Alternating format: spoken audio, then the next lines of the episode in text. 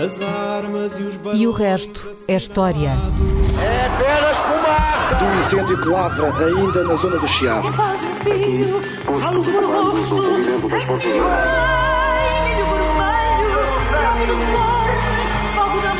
Quer transformar este país numa ditadura. Não, não. Com João Miguel Tavares e Rui Ramos. Olá, sejam bem-vindos ao 17º episódio de E o Resto é História. O meu nome é João Miguel Tavares, sou jornalista e à minha frente tenho, como sempre, o historiador Rui Ramos. Nós vamos ter um programa muito variado. Começamos com o Muro de Berlim, a seguir vamos para a Assembleia da República e o quadro da polémica, depois saltamos para a mortalidade infantil e, com sorte, acabamos a falar de casas de banho. Ah, não há melhor do que isto na historiografia portuguesa. Rui, olha, no próximo sábado, dia 9 de novembro, eh, cumprem-se os 30 anos da queda do Muro de Berlim. E significa muitas coisas, desde logo que já estamos a ficar um bocado velhos. ah. Mas o, o que eu te queria perguntar era isto. Eh, Para alguém que tem 46 anos, como eu, ou 57 anos, como tu, dirias que é o acontecimento historicamente mais importante que vivemos nas nossas vidas? Eh, também temos concorrência de 11 de setembro e tudo isso, mas achas que a queda do muro do Berlim é aquele que iremos contar aos nossos netos quando já estivemos com os pés para a cova? Eu lembro muito bem do dia 9 de novembro de 1989. Achas? ah? Estás preparado? É com provável, que seja um, é provável que seja uma das coisas que nos, de que nos vamos lembrar. Uma das, não estás a ser. uma das muito- coisas que nos vamos lembrar. Não, Estava à espera que viesses dizer aí- que sim, nunca na nossa vida vamos viver algo parecido Não, com isto. em termos, em termos de. Nós andamos já há muito tempo a tentar encontrar eh, marcos eh, na história que vamos vivendo. Hum. Eh, alguns deles são eh, mais consensuais, outros são mais peculiares, não é? Que, quem tem a minha idade lembra-se do 25 de Abril, eh, do dia 25 de Abril de 1974, lembra-se depois daqueles acontecimentos todos da, eh, da Revolução em 1975, lembra-se. Sim, mas isso é Portugal, não é? Nós estamos a falar de uma coisa com impacto mundial. Exato. Bem, o, o, o 25 de Abril também teve um impacto mundial em África e, noutros, eh, e noutras partes do mundo através não é das do colónias portuguesas. Agora, depois lembramos da. ah, de, enfim, de outros acontecimentos, ah, o as, 11 de as- setembro, as-? O 11 de as gerações anteriores as gerações anteriores às eh, nossas lembravam-se do assassinato do presidente John Kennedy em 1963, que é uma coisa que marcou. Mas sim, este é provável. é- é- o 1900, e- este 9 de novembro de 1989, para muitos eh, historiadores, por exemplo, é o fim do século XX, quer dizer, ou o fim do século XX. O século XX acaba então, acaba aquele mundo que foi criado eh, pela Segunda Guerra Mundial, o mundo da Guerra Fria, o mundo eh, eh, dividido entre os Estados Unidos eh, e a União Soviética, era, era um mundo em que nós todos estávamos instalados. Uh, quem, já tinha, quem já tinha chegado à idade adulta nessa altura, e a queda do mundo uh, chegou com uma grande surpresa. Esse, esse é talvez o aspecto mais historicamente mais interessante disto. Hoje em dia há muitas explicações para a queda do muro de Berlim. Desde logo, uh, a grande avanço tecnológico que nos anos 80 as potências ocidentais, e sobretudo os Estados Unidos, eh, ganharam em relação à União Soviética e que, fez, e que fez a liderança soviética sentir-se a ficar para trás. É bom lembrar que nos anos 50 e 60 os soviéticos julgavam que iam ultrapassar o Ocidente em termos tecnológicos, até em termos de riqueza. Não, quer em termos de riqueza, isto é, do bem-estar da população, quer em termos dos seus meios tecnológicos, eh, sobretudo armamentos, estavam a ficar muito para trás eh, no Ocidente. Há eh, em relação ao Ocidente, há também explicações que têm a ver com a própria base económica da União Soviética. A União Soviética era estava basicamente falida eh, e a baixa dos preços de petróleo nos anos 80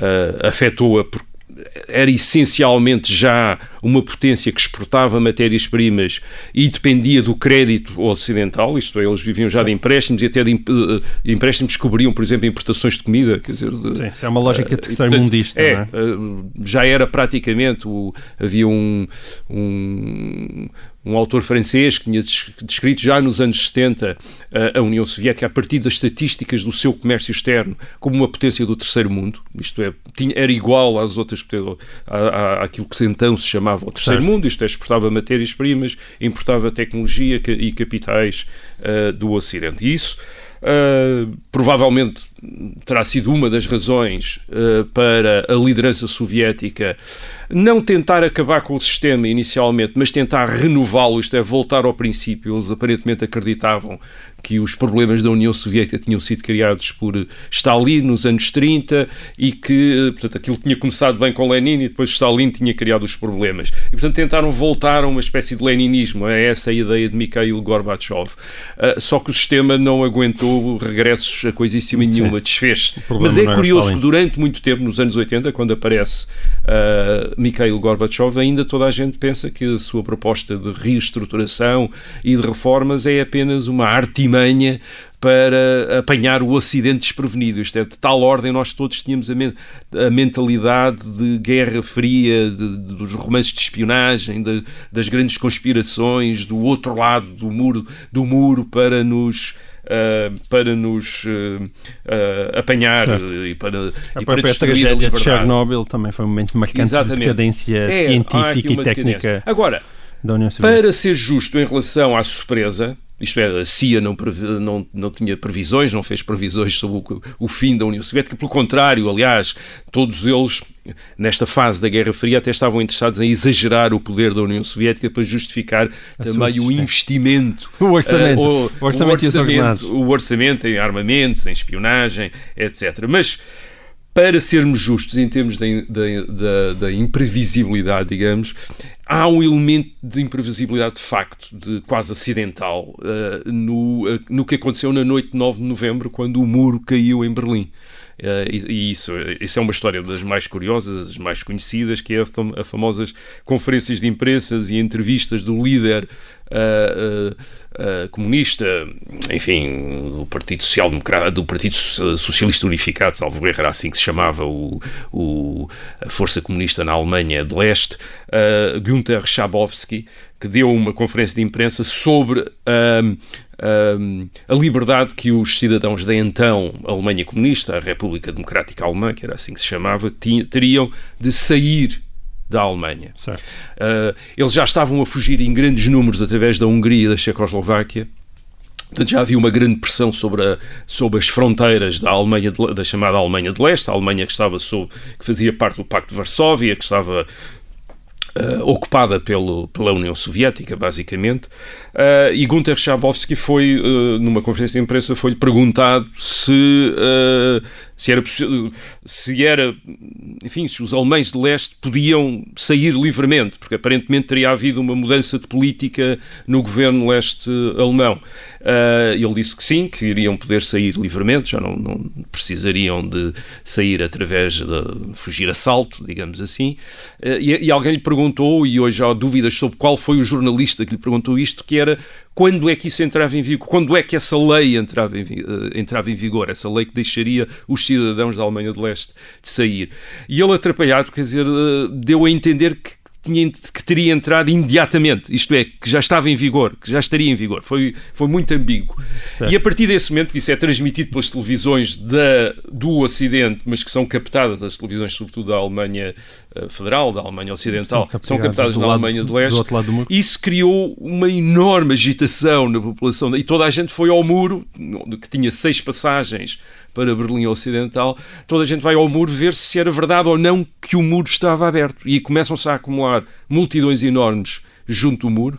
O muro ainda está, as passagens ainda estão fechadas, até ao momento em que um dos agentes, um agente também, isso é uma história também conhecida, um agente da, da Polícia Secreta, da Polícia Política da Alemanha de Leste, perante aquela multidão, sentindo que o sistema está a ruir e não querendo ficar com a responsabilidade de mandar disparar ou exercer qualquer repressão sobre a multidão, manda pura e simplesmente abrir, abrir o muro e deixar as pessoas passar.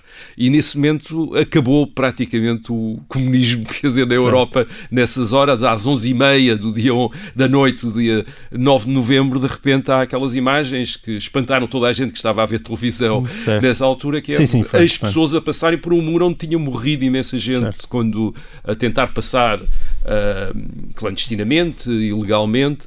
Uh, havia uma política repressiva, pela qual, aliás, Gunter Schabowski é depois condenado a uma pena de prisão, precisamente por ser um dos responsáveis pela segurança do muro e, e nessa medida, ser responsável também pelas mortes, pelos assassinatos que a polícia comunista uh, praticou nesse muro.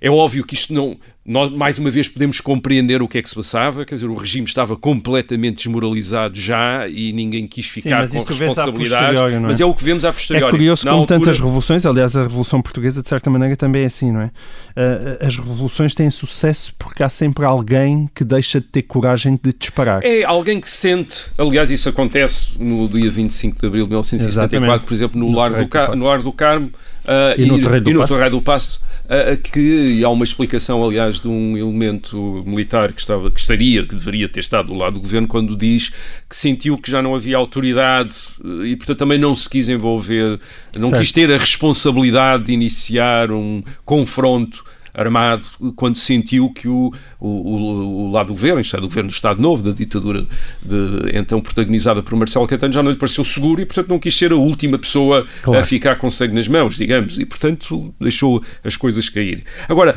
a queda do muro de Berlim em 1989 demonstra, digamos, duas coisas uh, historicamente. Uma que nós sabíamos, outra que nós sabíamos. Aquilo que nós sabíamos era que uh, o comunismo era, indi era indissociável de uma ditadura. E, e, no caso da Europa de Leste, era indissociável da presença do Exército Vermelho, do Exército Soviético, e da ameaça que o Exército Vermelho representava para qualquer movimento de mudança. Tinha-se visto isto na Checo Checoslováquia em 1968. O que estás a dizer é que se abriram as portas do muro, não é? Se deixavam as uh, pessoas passar. Não, o, o que queria dizer é que quando havia, uh, houve, como terá havido em novembro de 1989, a ideia de que a União Soviética não iria intervir para impedir mudanças naqueles países. A partir daquele momento, aqueles regimes não tinham qualquer, qualquer sustentação, porque eram regimes que, que não correspondiam a nenhuma vontade da população. A população da, da Alemanha de Leste, da Hungria, da Checoslováquia Sim, uh, e por aí fora, da Bulgária, da Romênia, as pessoas detestavam aquele, aqueles regimes, quer dizer, viam-nos até como uma imposição estrangeira, isto é, russa estrangeira, e portanto uh, aceitavam-nos porque havia o risco de uma intervenção uh, soviética, era assim mais ou menos até que na Hungria aquilo era sustentado desde os anos 50, a partir do momento em que se percebeu que com Gorbachev ele não ia intervir para sustentar aqueles regimes, aqueles regimes caíram completamente. E, e não eram viáveis, e não eram viáveis, isto é, não se podia manter o comunismo sem a repressão, sem a, sem a censura, sem a polícia política e sem o exército vermelho, isto é, sem a presença militar. Isso já nós sabíamos desde os anos 50 e desde as revoltas na própria Alemanha de Leste e na Hungria e depois mais tarde na Checoslováquia. Isto é, sem a repressão não havia comunismo e foi isso que aconteceu. A repressão acabou e o comunismo acabou imediatamente. Isso mesmo que depois venham aqueles momentos nostálgicos, não é? Que é uma é, coisa que às vezes vê na Alemanha de Leste. E essas coisas assim, mas já acabou, já não é a mesma coisa.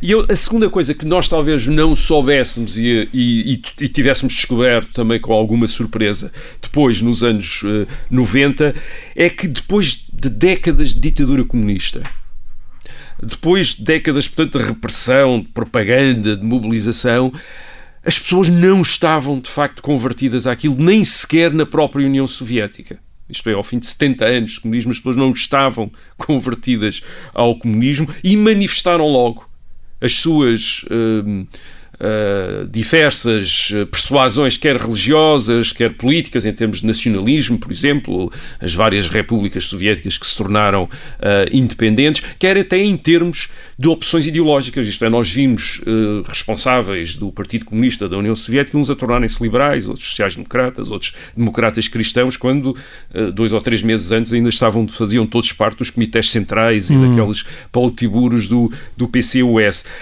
Um, por vezes essa essa, é, é, essa nova política teve consequências trágicas, como foi o caso na Jugoslávia nos anos 90, em que acabou numa, numa guerra civil, mas acho que é uma grande lição. No sentido em que esses países estavam Artificialmente eram mantidos juntos, juntos, de forma artificial. Mas, acho que é uma grande lição histórica sobre os limites das ditaduras e sobre os limites da capacidade do poder político para fabricar novas humanidades, o tal homem novo da mitologia soviética. Muito bem. Olha, esta semana hum, a deputada do livro Joacine Catar Moreira foi fotografada no Parlamento debaixo de um quadro de Domingos Rebelo, onde alguns corpos que parecem negros aparecem numa posição de aparente subjugação perante a chegada de um descobridor português a terras exóticas. E hum, convidada pela jornalista que a entrevistou a fazer uma legenda para essa foto, a Joacine Catar Moreira escreveu no Salão Nobre da Assembleia da República, contrariando a lógica colonial e a subalternização exposta e institucionalizada do colonialismo e da escravatura neste espaço. Enfim, esta legenda foi de imediato criticada e não propriamente pela sua complexidade, que é um bocadinho, digamos assim, farfalhuda, mas ela foi criticada porque o quadro de, do Domingos Rebelo não representa escravos, mas sim a recepção de vasta gama pelos emissários do Samurim de Calcute e, portanto, aquilo não é África, mas sim a Índia e o suposto gesto de submissão será antes um, uma, um, uma espécie de, de, de, de, gesto de cumprimento e hum. de boas-vindas. É, e deixa-me só acrescentar aqui em favor da deputada do Livre que a forma como o quadro está pintado dá evidentemente uma posição de primazia aos portugueses que estão na parte de cima em um determinado ângulo e de frente enquanto os outros estão de costas e portanto não parece que a palavra subalternização seja totalmente desadequada para descrever aquele quadro em específico.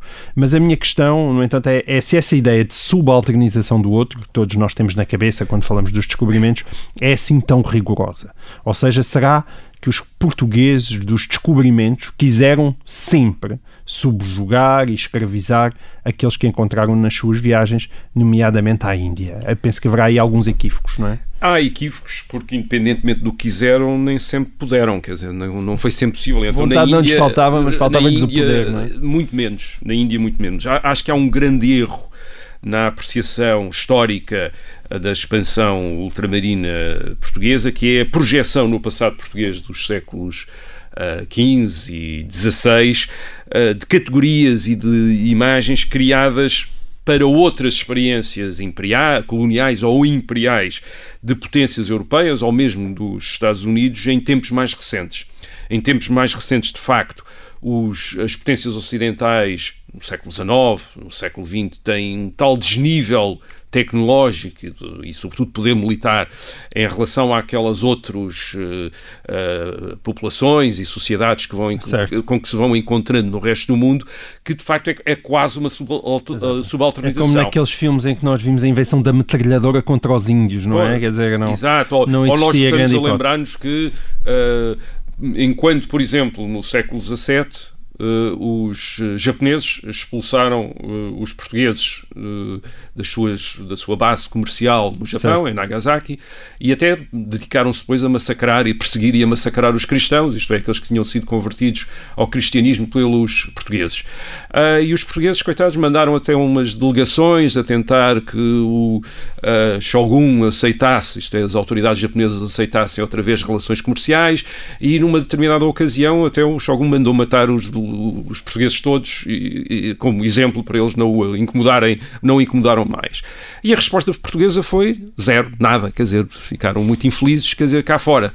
Ora bem, o contraste com, se nós passarmos para o século, isto que acontece no princípio do século XVII, passamos para meados do século XIX, e os, o, os Estados Unidos lembram-se que querem comerciar com o Japão e, por simplesmente, mandam uma esquadra e o Japão abre-se ao comércio uh, ocidental imediatamente, porque nessa altura não há dúvida nenhuma sobre o poder de fogo imenso e a, e a potência tremenda que os, que, que, que os uh, ocidentais já têm. Ora bem, isto não é assim quando os portugueses andavam pelo mundo a falar com o Samurim, com o Samurim de Calcuta e com não, outras potências. Pelo contrário, uh, a primeira da tendência dos portugueses não é para conquistar e para dominar, são sempre poucos é verdade que tem algumas vantagens tecnológicas em termos da navegação, em termos, por vezes, da artilharia naval, também tem alguma, alguma capacidade, porque senão, aliás, só por isso é que explica que também não sejam imediatamente aniquilados pelos, uh, uh, pelos seus anfitriões, uh, que não, a quem também não faltava vontade de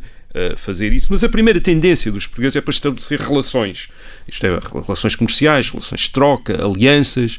Geralmente tratam os muçulmanos como um inimigo, se é um inimigo, porque é um inimigo tradicional, é um inimigo que eles encontraram na Península Ibérica, no Norte da África, e portanto na Índia também vão encontrar muçulmanos e tratam-nos como um inimigo religioso, Sim. mas os outros aqueles que eles chamam os gentios, isto é, aqueles que não são muçulmanos, mas que são hindus ou, ou têm outras quaisquer uh, persuasões religiosas, eles tendem a tratar como possíveis aliados, quer dizer, possíveis. Uh, e portanto eles reconhecem muitos potentados, aliás, mesmo em África. Mesmo Olha, Rui, espera aí. Em África. Eu, nós também temos aqui um, um, aliado importante da Rádio Observador, que são os nossos anunciantes e as notícias. Ah, sim, sim, e, sim. Tá e eu pedia-te, se calhar, para suspenderes um bocadinho esse teu ótimo raciocínio e nós voltamos já a seguir com ele uh, nesta segunda parte de E o Resto é História, que voltaremos a conversar sobre a forma como os portugueses tratavam e eram tratados com, um, com, com, com, as pessoas em relação às pessoas que encontravam em terras distantes. Voltamos já a seguir.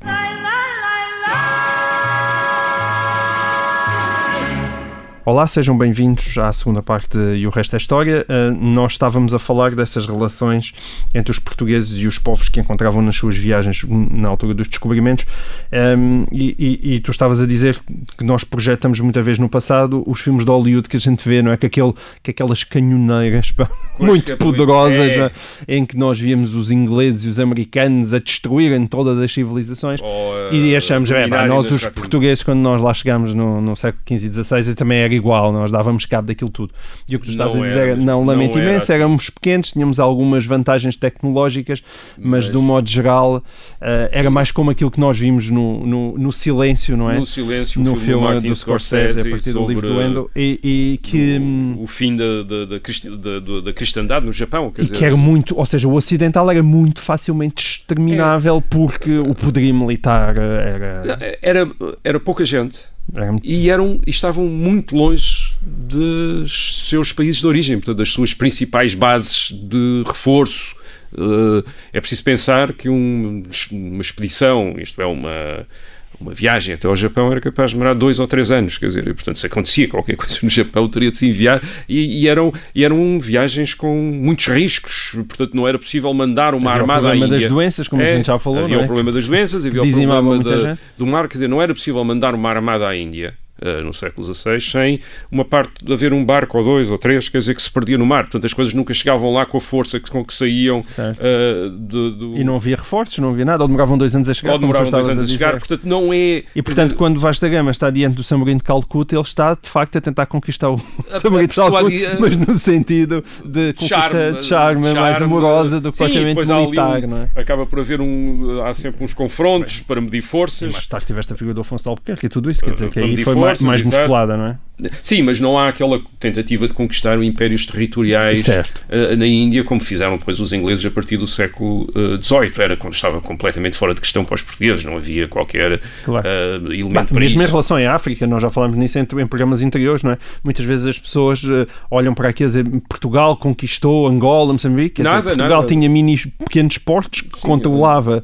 Angola não é? e Moçambique foram conquistados no, no fim do século XIX, princípio do século XX, quer dizer, isto é, o domínio português eh, numa grande parte das regiões africanas durou 60, 70 anos, nunca, nunca mais do que isso. E aí estamos a falar de civilizações cujo poderio militar era muito inferior era muito àquelas inferior, mas que, que mesmo assim Ásia. conseguiam exercer uma grande pressão, uma grande pressão sobre quando lhe apareciam lá os, os europeus e portanto os europeus precisavam, são os portugueses, uh, e preferiam, quer dizer, e, e, e, e os portugueses preferiam basicamente sempre obter os mesmos resultados da maneira mais económica possível, isto é, com menos desgaste, com menos confronto.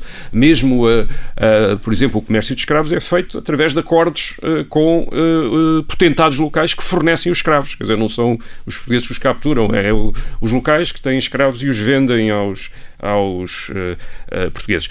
E além disso, quer dizer, outro, só para. Sim, e além disso, há também um aspecto que acho que vale a pena referir, que é o facto de hoje em dia as dúvidas e a discussão que existe uh, sobre este direito de, enfim, o direito, se é que podemos falar de direito, de conquistar e de submeter outras populações, mesmo para bem dessas populações, isto é, para as civilizar e para as converter, essa discussão já existia no século XVI e no século XVII. Uh, e isso leva, por exemplo, a, te, a, a, atitudes diferentes perante determinadas populações. Por exemplo, perante os índios na América, que acabam, a partir de determinada altura, por ser mais ou menos protegidos, quer pela, uh, pelas autoridades régias, contra os colonos, contra os. quer por autoridades religiosas que os veem como. Uh, cristãos ou potenciais cristãos e, e, e, e, criticam e resistem às tentativas dos colonos, por vezes um bocadinho mais uh, uh, despidos de escrúpulos, de, de, utilizar aquela população para, em seu benefício próprio. Portanto, essa discussão, essa discussão até sobre uh, que, nós, que nós vemos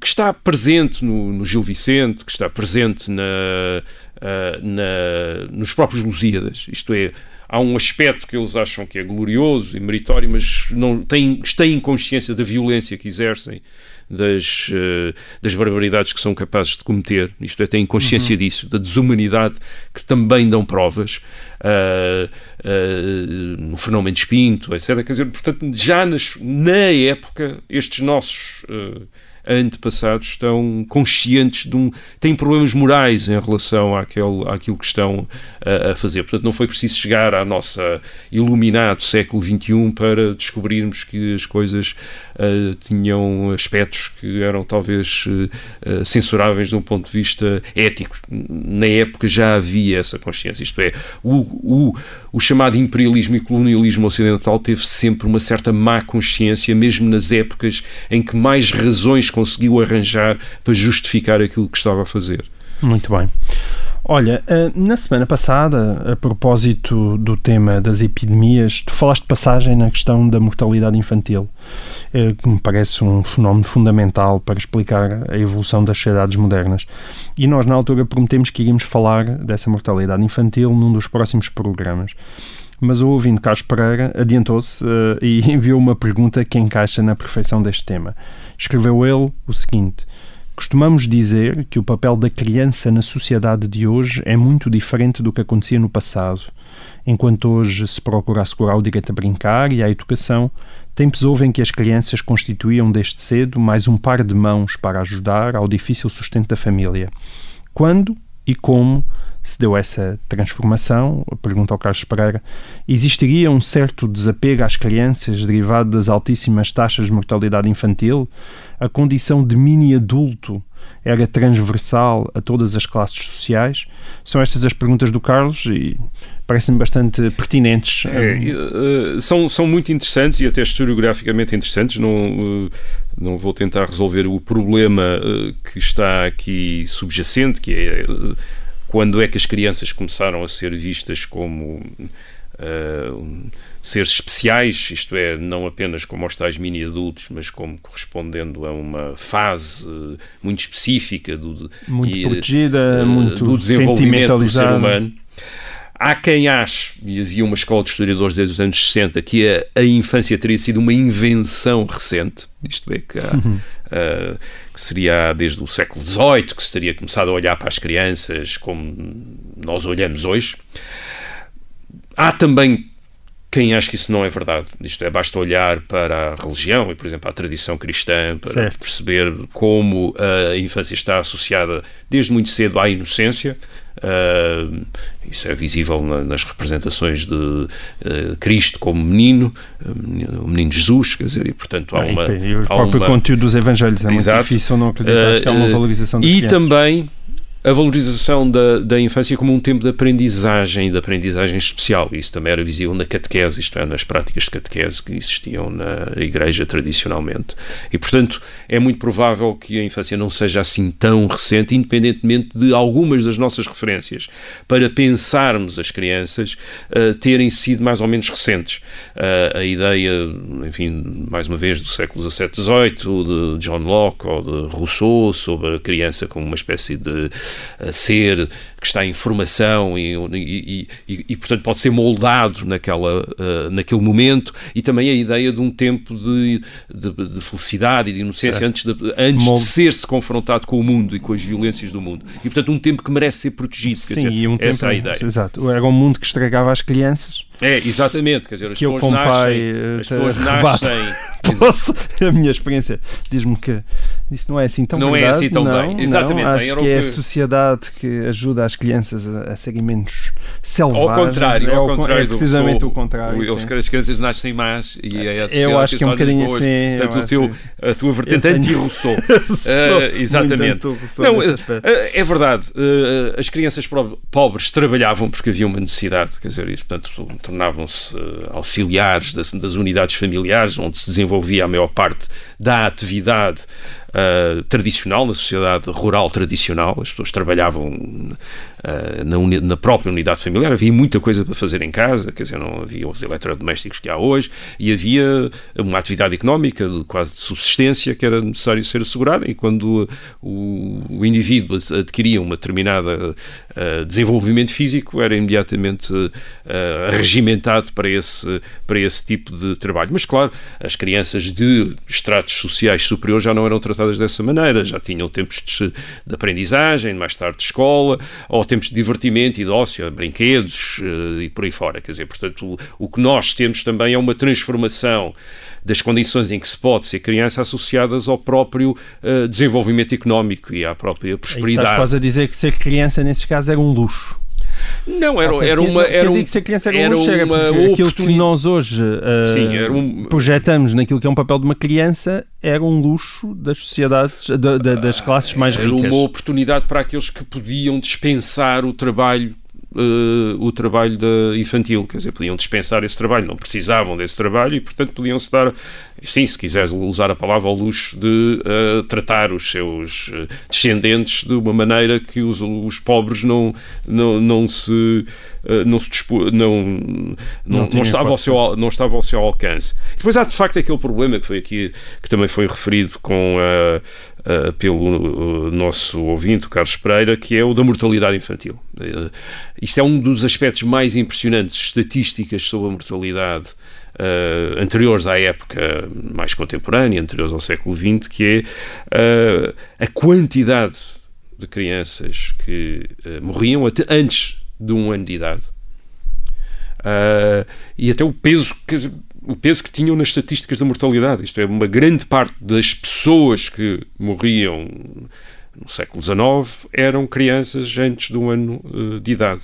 Uh, isto queria dizer, portanto, não eram pessoas idosas. medicina, às infecções que as pessoas não sabiam combater. Não eram pessoas idosas, eram jovens que morriam tantos ou, tanto ou mais do que as pessoas uh, idosas, em números absolutos. E além disso, com causas, e portanto, uh, dentro dessas estatísticas de mortalidade, nós também reparamos que as causas de mortalidade são muito diferentes das atuais, enquanto as doenças degenerativas predominam atualmente, aí predominavam as infecções e doenças exógenas, quer dizer, isto é, uh, como eram o caso de todo, todo, todas aquele tipo de doenças que, uh, desde tosses até diarreias, que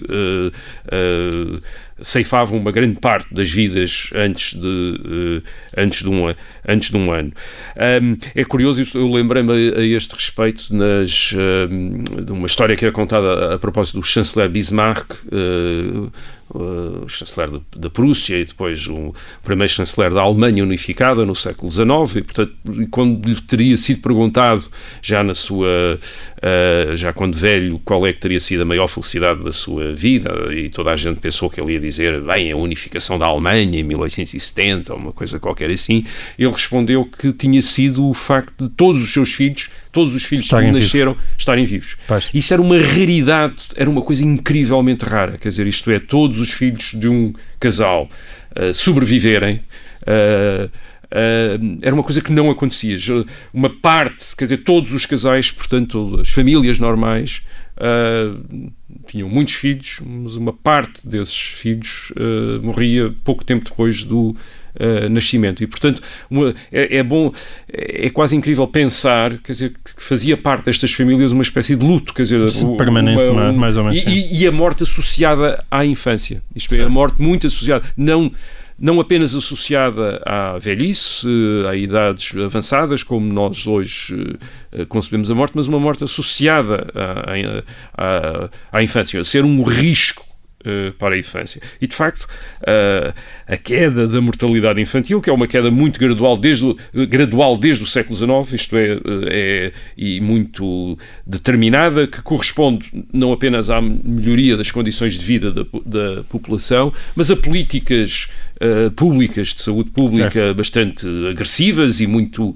concentradas em uh, garantir que as pessoas que nascem sobrevivem, até por razões de enfim, manter a população, etc. Portanto, cria uma sociedade completamente diferente. Isto é uma, uma sociedade em que a criança é, é uma, enfim, é, é, um, não apenas esse tempo está associada não apenas ao tempo especial da, da infância, mas alguém que nós não estamos à espera de, à espera de, de, de perder. Okay. Querias acrescentar mais alguma coisa sobre este tema? Sim, não, e obviamente isso também tem a ver com depois a diminuição dos nascimentos, quer dizer, isto é, quando, claro. quando nasce muito menos gente, as pessoas que nascem tendem também a ser muito mais, hoje em dia, muito mais valorizadas e acompanhadas hum. e a tornarem-se muito mais centrais na família, isto é, quando as famílias têm um filho, tratam de uma maneira completamente do quando tinham quatro ou cinco, sendo esses quatro ou cinco os sobreviventes de sete ou oito uh, partos. Quer dizer, portanto, é uma visão completamente diferente sobre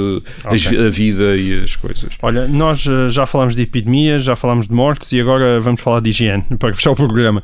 o, o ouvinte Nuno Mendes, que diz seguir este podcast religiosamente, oh, muito obrigado Nuno, envia-nos a seguinte pergunta. Adquiri um imóvel na cidade de Lisboa que foi edificado no princípio do século XX e ao consultar os desenhos originais do edifício, constato que as frações estavam desprovidas de divisões a que hoje chamamos o WC. Hum, tudo se resumia aparentemente a um buraco na varanda destapada na fachada da tardós do edifício. E isso fez-me pensar como era a higiene pessoal nesses tempos. As pessoas não tomavam banho como faziam com os jets humanos. Se é verdade que eram atirados para a rua, como seriam as ruas naquele tempo, com um cheiro nauseabundo, principalmente no verão, como se suportavam as pessoas umas às outras se não tinham hábitos mínimos de higiene? Confesso que tudo isto me deixa confuso e curioso, e pese embora o assunto possa ser considerado algo nojento ou impróprio, atrever-me-ia a lançá-lo no ar com a esperança que seja melhor esclarecido. De facto, o assunto pode até ser nojento, mas é realmente interessantíssimo e, portanto, não tem toda a razão. Como era o mundo antes da invenção da casa de banho, Rui? Ah, pode-se fazer já uma observação que era como é que as pessoas se suportavam umas às outras. Bem, uh, quando toda a gente uh, tem baixos padrões de higiene, ninguém repara na falta de higiene uns dos outros. Quer dizer, isto é, hoje é mais notória a falta de higiene de alguém quando esses padrões de higiene se, uh, se subiram e são certo. muito mais exigentes. Uh, a higiene é uma história, é, é, é, talvez um dos aspectos mais curiosos, quer dizer, de, de de, das nossas sociedades, porque nós tendemos, hoje em dia, a, a, nossa, a nossa ideia da higiene está muito associado aos uh, uh, avanços, às descobertas da medicina. Isto é, eh, isso despertou-nos para a necessidade da higiene eh, de uma maneira muito quase histérica. Isto é, tornámos-nos, eh, algumas pessoas mesmo paranoicas em relação certo. à higiene. No século XIX ainda não era assim. É conhecida aquela história do médico húngaro que trabalhava em Viena, na Áustria, o Ignaz Semmelweis, que no seu eh, que estava reparou que numa unidade de partos num hospital em Viena eh, a quantidade de mortes de mulheres através de infecções um, eh, e sugeriu que, talvez os médicos antes de assistir às senhoras que iam dar a luz devessem lavar as mãos hum.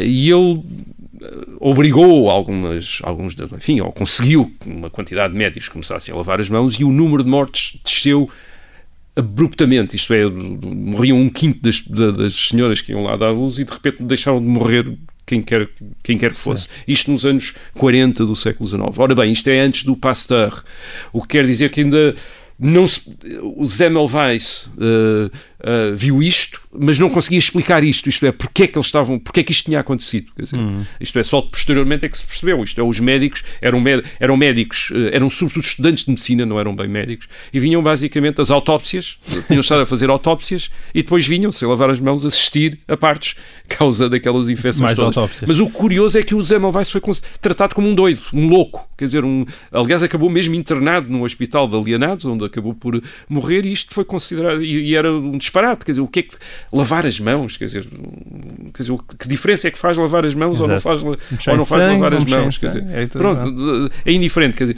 é claro, a partir de Pasteur, com a teoria dos germes, até da sociedade ocidental, as sociedades ocidentais adquiriram um pânico em relação a, a esse, a esse aspecto, a, aquilo que não vemos, mas que certo. nos afeta, e, e claro, tornamos essa, esta sociedade ultra-higiênica, que depois através de invenções, como a, a, a invenção do water closet, closet, quer dizer, do uh, uh, WC, que é uma invenção inglesa de, uh, ou que se espalha, nem, uh, que se dissemina na Inglaterra. Já havia na Índia antiga e nos tempos romanos uh, retretes com água corrente, mas é a partir do, do, do meados do século XIX que, usando umas invenções do século XVIII, se espalha nas casas inglesas este quarto de banho, este quarto de água, este, este, este water closet. E a partir depois, meados do século XIX, das casas da classe média inglesa, espalha-se para o continente, para a Europa e para os Estados Unidos, onde depois até inventam uh, autoclismos e essas coisas. Uh, e essas coisas. Portanto, nós temos esta ideia de nós nunca fomos tão limpos, digamos, como é. agora. Mas isso é um, é um uh, digamos, há um lado mitológico aí, é que a higiene não, não esteve sempre só associada a esta preocupação da saúde. Esteve também associada, por exemplo, à religião. Uhum. Isto é uma série de práticas de higiene, de lavagens, de abluções, quer dizer, como é em linguagem religiosa, são recomendadas quer na tradição cristã, quer, por exemplo, na tradição islâmica, isto é, e muito uh, fixas, como uh, obrigações que os crentes têm antes, de, antes ou depois de exercerem determinados atos. Quer dizer, depois de exercerem determinados atos, eh, são obrigados a lavar-se, ou então antes de exercerem outro tipo de atos, como por exemplo são atos de devoção e que são obrigados a, a, a lavar-se. Quer dizer, a ideia da lavação.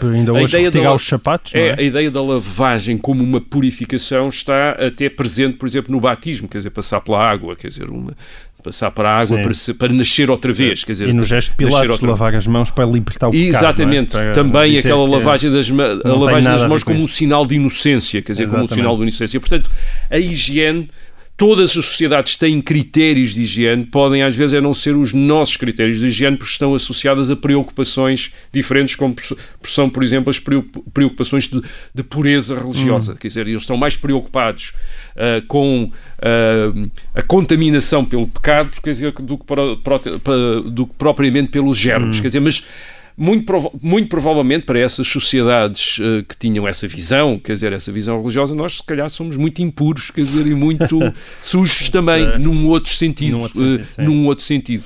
Bom, eu acho que ainda ficou aqui alguns temas para abordar, nomeadamente até a questão do saneamento básico, mas sim, é acho que podíamos talvez cidades, passar o saneamento etc. básico para o próximo programa, porque também é um tema uh, bem interessante. Termina assim o 17 episódio de O Resto da História. Já sabe, já sabe que pode enviar as perguntas para história.observador.pt. Venham elas que são muito bem-vindas e nós estaremos outra vez aqui para a semana. Até lá.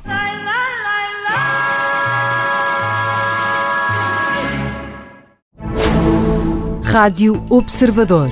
Ouça este e outros conteúdos em observador.pt/barra rádio e subscreva os nossos podcasts.